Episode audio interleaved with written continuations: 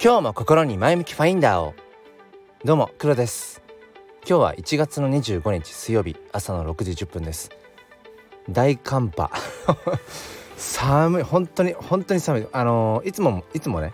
えー、毎朝毎朝 寒い寒い言ってますけどその日じゃないっていう今あの外をね、まあ、あの朝の日課でジョギングをしてきたんですけど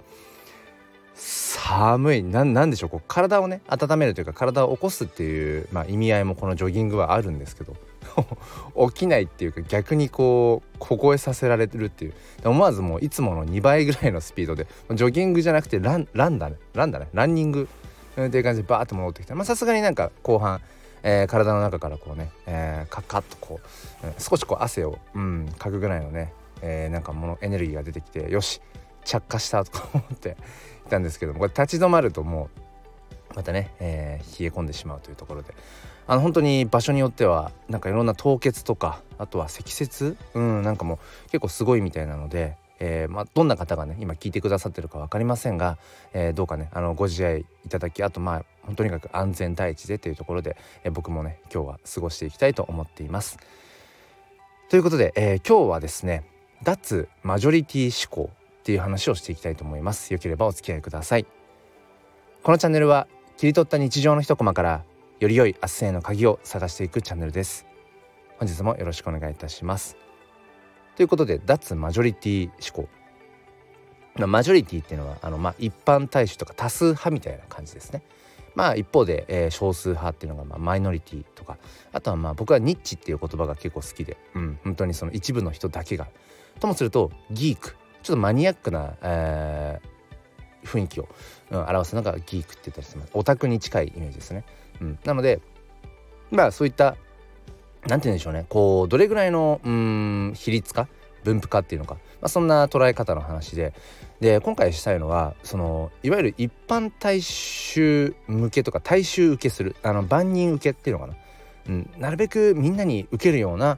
えー、ものっていうそういう思考のことを、まあ、マジョリティ思考とちょっと呼ばせてもらいますね。そういう言葉があるかどうか、えー、正しいかどうかはさておきなんですが 僕の中で五感がいいのでマジョリティ思考っていうふうに、うん、言います。でそこを出したい出しよう そこを出していこうっていうまあそんな話なんですね。まあいつものごとく NFT の、え、話に絡めて話させてください。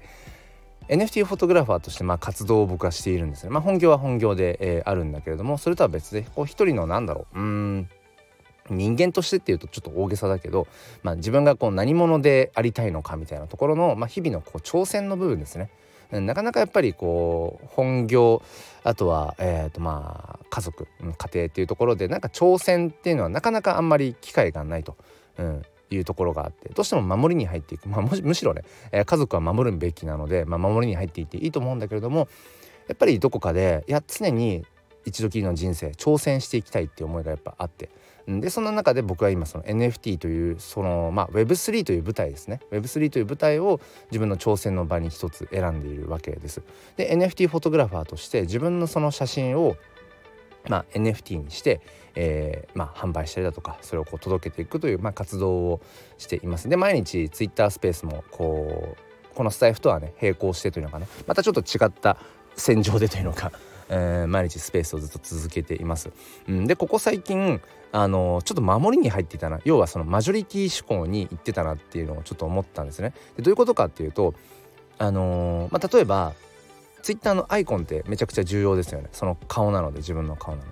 で。でここ1ヶ月は経たないか、うん、この年始ぐらいからあのこう炎をこう司るなんか「炎の魔術師」っていうタイトルの、えまあ、イラストですね。1枚絵のイラストのえっ、とまあ可愛い感じの、うん、女の子の。まあでもちょっとこうかっこいい感じの。でもあるんだけれどもまあ美少女みたいなアイコンをまとっていたんですで定期的にあのー、なんかこう美少女アバターというか美少女アイコンみたいなものにしたくなる衝動に僕は駆られる、まあ、変な変な癖癖っていうか変な癖があってまあそれはさておき。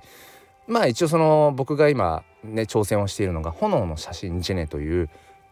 家族といったキャンプ場でね撮った焚き火の炎。それがなんか火の鳥に見えるという、まあ、酔っ払いのたわごとなんですけど始まりは。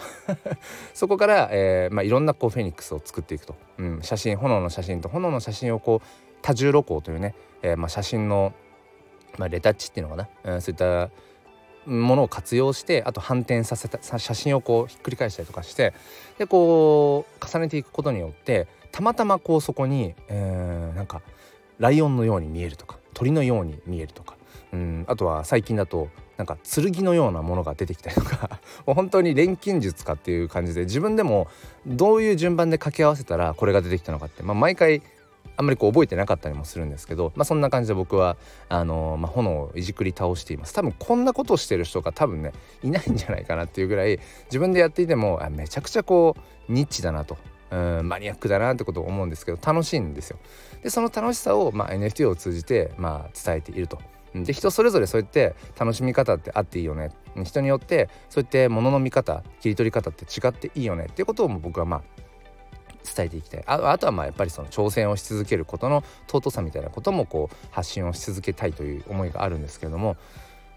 何の話だったっけ？そう。アイコンを美少女にしてたんですよ。でそれっていうのが、まあ、単純にそのイラストがね NFT が気に入ったからっていうのはあったんだけれどもそのコンセプト炎を司るっていうところも自分にぴったりだしっていうのはあったんだけれどもどっかでそれをアイコンにすることによってなんとなくやっぱり NFT 界隈こうどちらかというと、うん、そういうまあ美少女系美少女っていうかなんかこう女の子系の、えー、NFT イラスト NFT アイコンの方がちょっとこう受けがいいような印象ってなんかあるんですよ。うん、パッと見た時にね、えー、まあ、ちょっと目を引くというのか。だからどっかでそういう一般受けみたいな一般って言っても NFT 界隈がそもそもあのこの日本の人口1億2,000万ちょっとから考えると今1万5 6千人ぐらいしか NFT 人口いないと言われているので、まあ、超絶ニッチなんですよ。あのイノベーター理論っていうねあのイノベーターがまずいて、えー、その後、えー、アーリーアダプターがいてでその後アーリーマジョリティでレイトマジョリティラガードっていうだんだんだんだんこう富士山型みたいな感じでね、えー、人口人口分布っていうのかななんかそういうのがあるという、まあ、そういう理論ですね。でその一番先頭にいるイノベーターという人たちですよね。それが割合で言うと2.5%と言われているんですが実際今 NFT 人口がうん、まあ、0.0何パーとか多分そんなレベルでもうイノベーターにも達していない。超絶ニッチなんですよもうギークなんですもうママニアな人たちが集っているっていう状態ですね。だからそんな、えー、Web3 界隈まあ Web3 っていうともうちょっと広くなっちゃうけど、まあ、NFT 界隈そもそもニッチなのにその中で、えー、なんかこう一般受けみたいな、うん、大衆受けみたいなそういうこう思考になりかけなってたんですよね。そのアイコン一つとっても。あとはやっぱり毎日続けているやってきている 下が回んない、えとスペースですね。スペースのなんかトークテーマなんかもなるべくこう一般受けするようなみたいなことを最近ちょっと考え始めていたんですけどもう全部まるっと捨てました昨日。あ一昨日か。その思考をもう一昨日ねもうゴミ箱に もうぶち込んでやりました。なんかもういやーなんか何これみたいな。なんか守りに入っていた。うん。なんか一般受けとかうん万人受け。より多くの人にこう受け入れられやすいようなものって何を言ってるんだと。そもそも自分の本当にこれが大好きなんだよ。これエキサイティングするんだよっていうものをそのその表現ですね。それそれこそが僕はアートだと思うし別にそのアートっていうのは、えー、何か作品とかをこう描くとかいうそういう文脈だけじゃなくても自分はこれが好きなんだよって声高に言うこと自体が僕はなんか最近アートだなって思い始めてきた。これ極論ですけど、うん、でそういった自己表現、うん、アートをねしていきたいわけですよね。それを表現したい。それをまあいわゆるそのまあライスワークとも言えるかもしれない。まあでも別にやりがいは感じているけども本業そして家庭っていうどちらかというとまあ挑戦というよりもこう守りに近いかなっていうところがある中でやっぱり挑戦をしたい。だったらやっぱり自分がとことん好きだなって思うこと。それがどれぐらいこううん人に受けるものなのかとか、えー、どれぐらいのこう一般受けするようなものなのかとかってそういうことじゃなくてそもそも挑戦って本当に自分がやりたいこと。それが結果的に結果的にですよ。自分ではこう偏愛だと思っていたニッチだと思っていたことが結果的に一般受けするっていうのはそれは別に結果としてまあもちろんね喜ばしいことだけど最初から一般受けを狙っていくってもう個性が全然ないわけですよね。多数派なわけだから、うん、多数派ってことはそこに尖った何かっていうか個性的なキラリと光るものっていうのが、まあ、ないっていうまあうんある種解釈にもなると。うん、なんかそんなようなことに昨日一昨日ぐらいにふとね、えー、気づいてもうこれはいかんと。そうじゃないよねって。そもそも自分の NFT に触れてる目的って自分がワクワクするなっていうそれをとにかく追求していきたい。でそれを、えー、話していきたい。話したい話を話すからこそそこに熱量がこもっとその熱量が声っていうものは声という媒体は一番ね、えー、熱伝導率初めて使いましたけど声っていうのは熱伝導率これだ。なんか出た、えー、声っていうのは熱伝導率が一番高いっていう。だからそういう風にやっぱしていきたかったんじゃんってことをねなんか思い出して、うん、まあやっぱ脱マジョリティ思考でいきたいななんてことをね、えー、思った次第です。そう、うん、でまあそこに重ねてこのスタイフでは僕は毎週土日のね朝6時台から NFT 教室 NFT 教室ライブというものをもうどれぐらい？昨年2022年の5月6月くらいだからもうどれぐらい今ちょっとパッと計算できませんが10ヶ月ぐらいですか？もうもうちょいかもうもうちょい少ないか、うんまあ、半年以上ずっと続けてきていて何度も、えっと、やっぱりこう自分の中で何て言うのかな？これ続けてる意味あんのかなとか全然別にスタイフで NFT 教室ライブなんてやっても別にバズる話バズるテーマでもないしうん要は一般受けするようなテーマじゃないと。ネタじゃないっていうのをすごく感じている。これやる必要あんのかなみたいなちょっとこう思っていたんだけれどもそれこそ脱マジョリティ思考でいや自分がやりたくてやってると NFT 教室っていうのは。うんその目的としては、うん、自分自身が NFT 今大好きでやってるこの NFT っていうものに対してもっと造形を深めるためにどうしたらいいかって言ったらやっぱ一番喋っちゃうのが早いそして誰かに教えるとか伝えるっていうのが一番インプットとしては早いですよね。うん、でやっぱりこう発信をしていくと、うん、あこれ足りないなとか何かこうじゃあ質問された時に答えられなかった時にあそこに対しての情報知識ってものが自分は足りてないんだって言ってよりそこのインプットを磨こうと思いますよね。だから僕はやっぱりアウトプットが、うん、最大のインプットだと思っていてそうそもそも自分のために NFT 教室ライブって始めたんだよなって。でまあプラスで新たな NFT プレイヤーがね増えたら嬉しいなっていうのはあるしでもっともっと下心を言うと、ん、その新しく NFT のねプレイヤーになった方がともすると自分の NFT 作品のファンになる可能性って、えー、多分にあるわけですよね。うん、で NFT っていうのはやっぱりすごく俗人的なところがあるので、まあ、これはまあ Web3NFT に関わらずかもしれませんがうん今こう本当に物の価値っていうのが平均化されてきていくらでもコピーができるわけですよね。うん、だからいわゆるそのコモディティ化、うん、されているっていうところで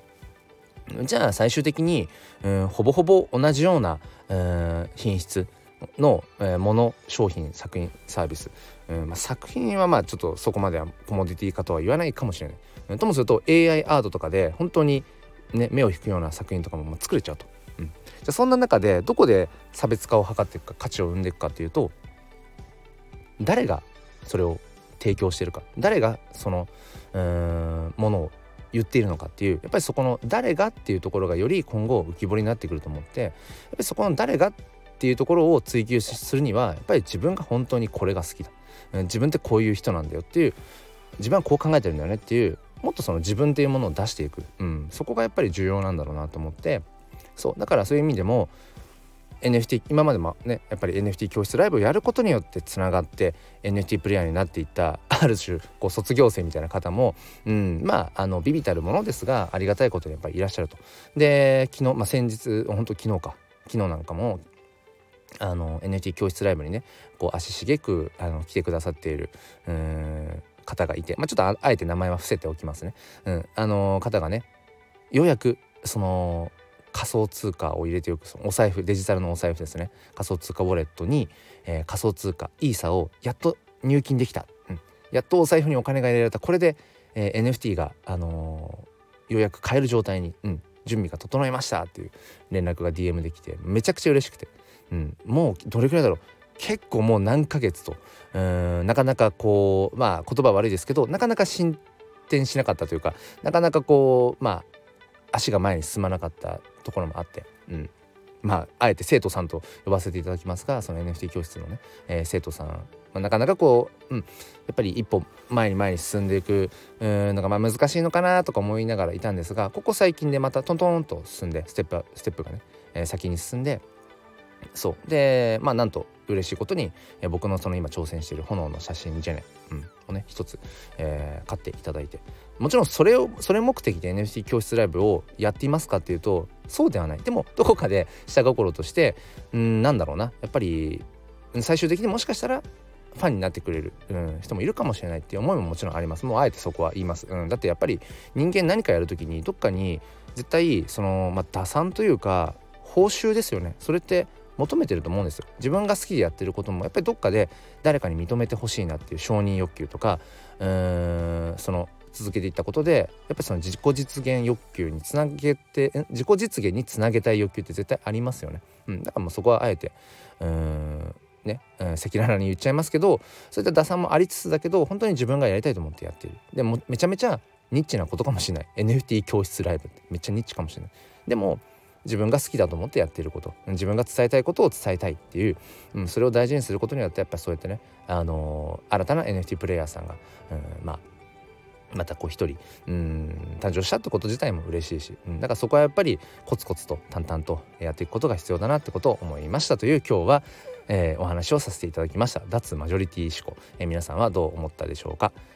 ということで、えー、今週末もね土日 NFT 教室ライブ、うん、予定通り開催しますので、えー、まあ、毎週やってますけどもしね、えーと、今のお話を聞いていて、まあ、ちょっと遊びに行ってみようかなという方はお待ちしています。